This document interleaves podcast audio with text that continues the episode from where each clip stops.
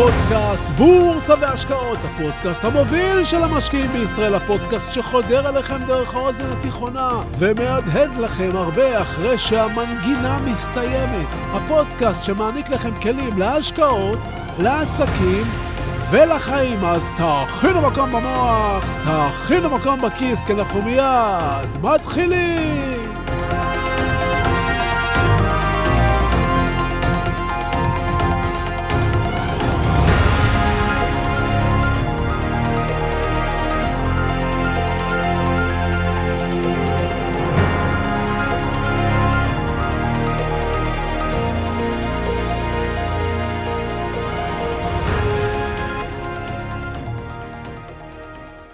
מי שצפה בטקס האוסקר האחרון יכול לראות רגע.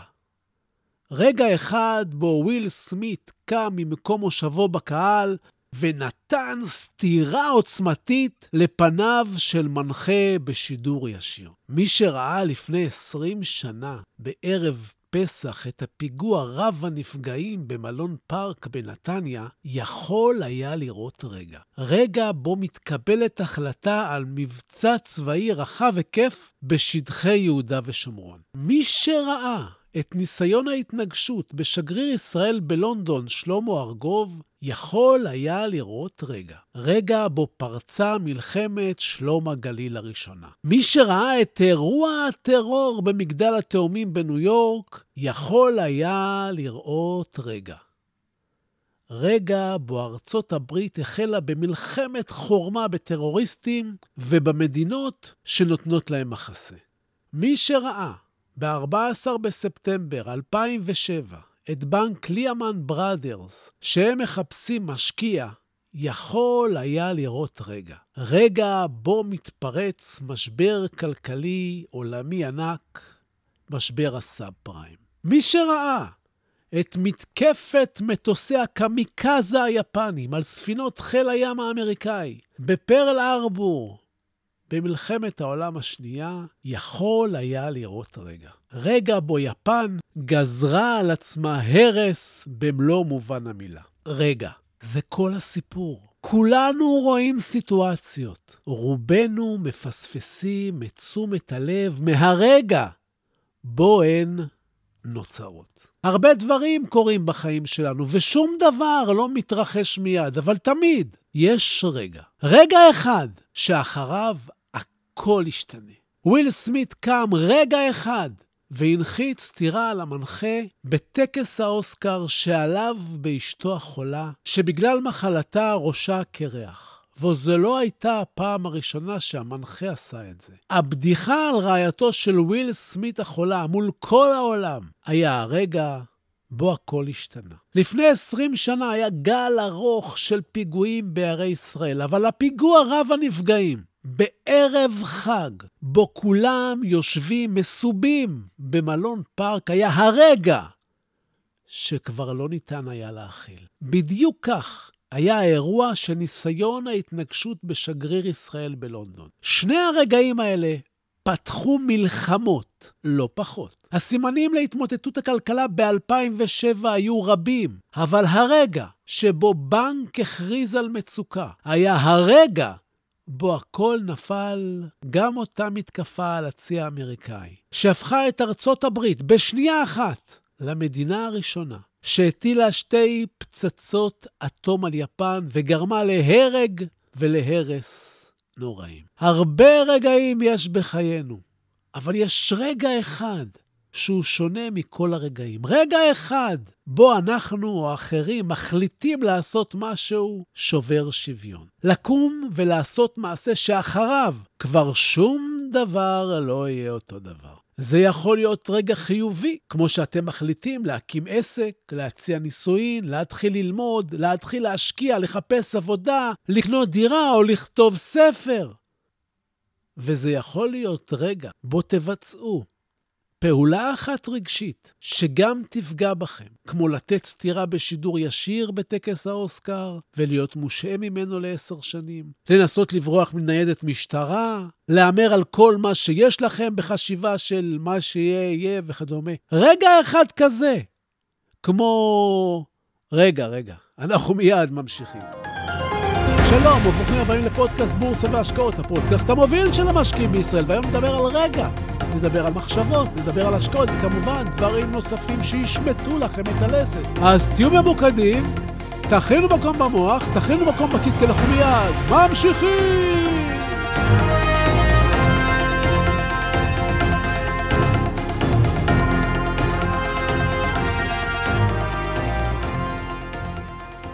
רגע אחד כזה הוא תולדה של הרבה רגעים דומים שלא קרה בהם כלום. אבל בכל זאת הייתה להם איזו השפעה קטנה, שבמצטבר בתוכנו היו להם השפעה גדולה על התוצאה, ובסופו של יום, מה שיניע את הפעולה הוא רגע שיניע אותו רגש.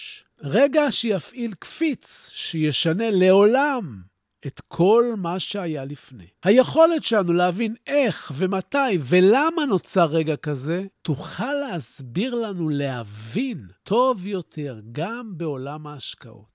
ואני לא מתכוון רק למתי נגמר לונג על השוק, או מתי להיות בשורט על השוק, או מתי להתחיל לקנות מים מינרליים ולסדר את הממ"ד. אבי הפסיכואנליזה, זיגמונד פרויד, דימה רגשות לסוג של נוזל מנטלי שמצטבר אצלנו ומצטבר. עד שרגע אחד הוא מתפרץ בבום. בני אדם מגיבים ברגש, אבל שימו לב, שגם מדינות מגיבות ברגש. עיתונים לא פעם אחת יציגו כותרות כמו ישראל כואבת, או ארצות הברית זוהמת, או לבנון פוחדת. אז מה, למדינות יש רגשות? לא, אבל בראשי המדינות עומדים מנהיגי מדינות, ולרגשות שלהם יש השפעה על המדינה ועל תגובותיה. הסיפור חוזר גם עם הבנקים. בנק ישראל חושש, הבנק המרכזי של ארצות הברית מפחד, וכך הלאה. כלומר, הרגשות של נגידי הבנקים ומובילי המדיניות משפיעים גם הם על תהליכים פיננסיים גדולים. אם נחזור לפרויד, שדימה את הרגש לנוזל מנטלי שמצטבר, אז כדי לזהות תהליכים, כדי לזהות רגע אחד בו הכל משתנה, כמו למשל ב-20 במרץ 2020, בו הבורסות נפלו בגלל הקורונה, אנחנו צריכים להתחיל להאזין ולראות את הצטברות הנוזלים המנטליים, להטות אוזן לטפטוף. אם אתה מציק למישהו פעם אחר פעם, אתה צריך להבין שמצטבר אצלו הנוזל המנטלי. גם אם הוא לא מגיב, ואתה לכאורה מתעלל בו בנחת, כדאי שתדע שברגע שהנוזל המנטלי יגיע לסוף המבחנה, הוא יפרוץ את השסתום והמצב לעולם לא יחזור להיות כפי שהיה.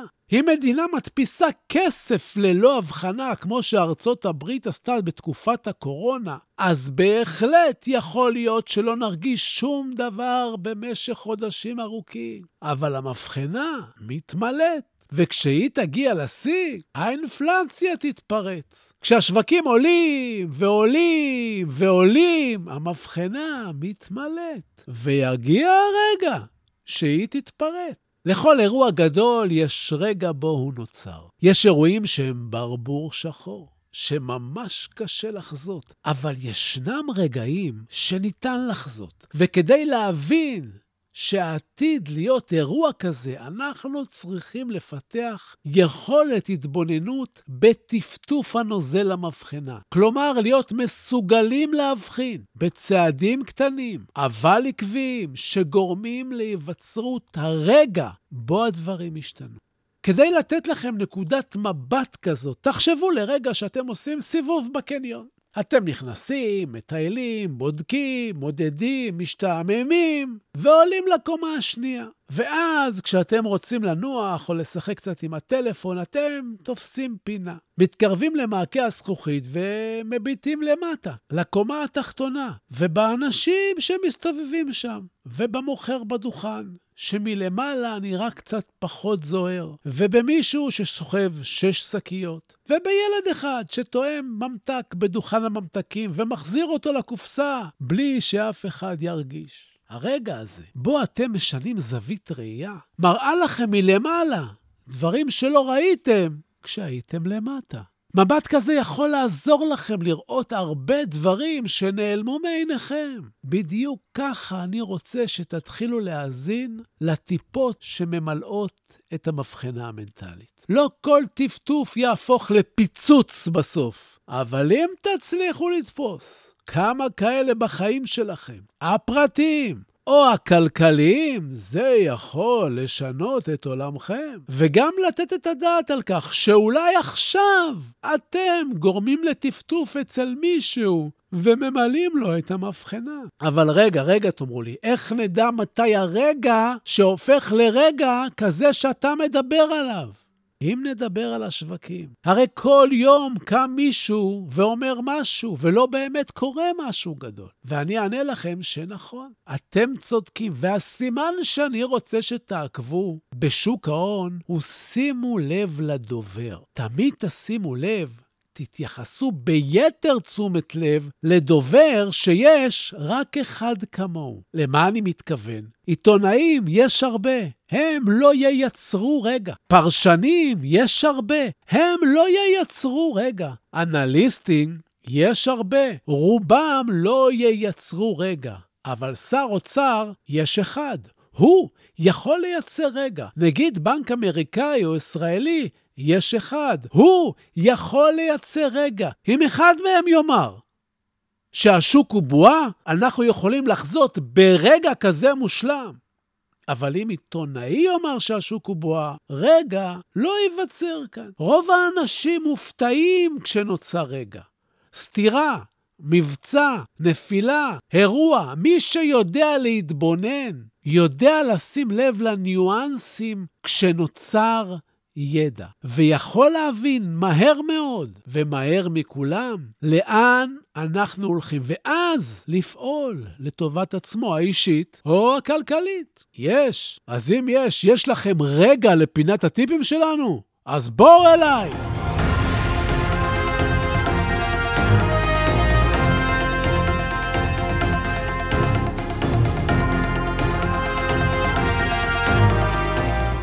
חשוב מאוד שתבינו ששווקים עולים וגם יורדים. בכל תחום בחיים יש עליות ויש ירידות ותקופות כאלה ואחרות. תקופה של ירידות לא חייבת להיות תקופה של הפסדים בשוק ההון עבורכם. אם תבינו שאנחנו נכנסים לתקופה של ירידות, ותתפלאו שיש כאלה גם אחרי חצי שנה שזה קורה והם לא מבינים שזה קורה, אם תבינו שאנחנו בתקופה של ירידות, תוכלו לקנות תעודות הפוכות לשוק, שיעלו כשהשוק יורד. תמיד אפשר להרוויח בבורסה, גם כשהשוק עולה וגם כשהשוק יורד. רק צריך להבין מה השוק עושה. עושה, ואת זה צריך לדעת לראות. זה לא מסובך, אבל דורש ניסיון ותשומת לב וזווית ראייה רחבה יותר מאלה שאתם נצמדים בהם למסך. עוד רציתי לספר לכם שהפודקאסט הזה, הוא מדבר בלשון זכר, אבל זה רק מטעמי נוחות, כי הוא פונה לנשים ולגברים כאחד. ואם אתן או אתם רוצים להרחיב אופקים, אתם מוזמנים להצטרף לקורס קריאה גאונית, וגם לקבל מתנה של 15 ספרים עם שליח עד הבית, שהם לבד שווים יותר מעלות הקורס, ועוד לא דיברנו על הערך שתקבלו. אז, אז זהו לנו להיום, ובסיום אני שב ומציין, כן במה שאני אומר, המלצה מקצועית או ייעוץ מקצועית, אלה תמיד כדאי לקבל מיועץ מוסמך עם רישיון, לי אין. אני רק משתף אתכם במה שאני חושב, אתם צריכים לדעת שהמניות שעליהן אני לפעמים מדבר כאן, אני לפעמים קונה מהם, מהם, אני לפעמים מוכר מהם, ואני אף פעם לא מנסה לכוון אתכם לבצע פעולה כלשהי, אלא רק לגרום לכם לקרוא, לקרוא, לקרוא ולחשוב. תודה. תודה על התגובות החמות, תודה על השיתופים. תמשיכו, תפיצו, וככה נגדל יחד. תודה להילה ברגמן, שעורכת ומאירה ומפיקה את הפודקאסט הזה. תודה לאשתי שהייתה השראה לפרק הזה. ועד הפגישה הבאה שלנו, אתם מוזמנים לשמור איתי על קשר, לבקר באתר האינטרנט שלי סודות.co.il, לשלוח לי מייל, לכתוב לי דעתכם, לשאול שאלות, צביקה, כרוכית, סודות.co.il. תעקבו אחריי באינסטגרם. סודות, כף תחתון בורסה באנגלית, תגיבו, תשאלו, תעלו נושאים, אני חוזר לכל אחד ואחת מכם, אני מבקש, סמנו שאהבתם ותשלחו את הפודקאסט לעוד כמה חברים, כן, כי אני רוצה עוד מאזינים לפודקאסט, תעשו השתדלות. תפיצו, תודה רבה שהאזנתם לי. אל תשכחו להירשם לקבלת עדכונים באפליקציה שאתם מאזינים דרכה ככה בכל פעם שעולה פרק חדש, בום, תקבלו הודעה. תהיו טובים, תעזרו למישהו שצריך, תעשו משהו טוב, משהו טוב לעצמכם, תלמדו משהו חדש.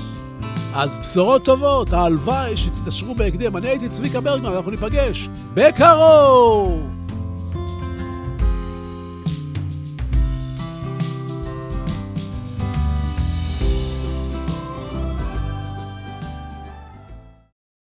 נאום ההכתרה של נלסון מנדלה. הפחד העמוק ביותר שלנו אינו מפני חוסר היכולת.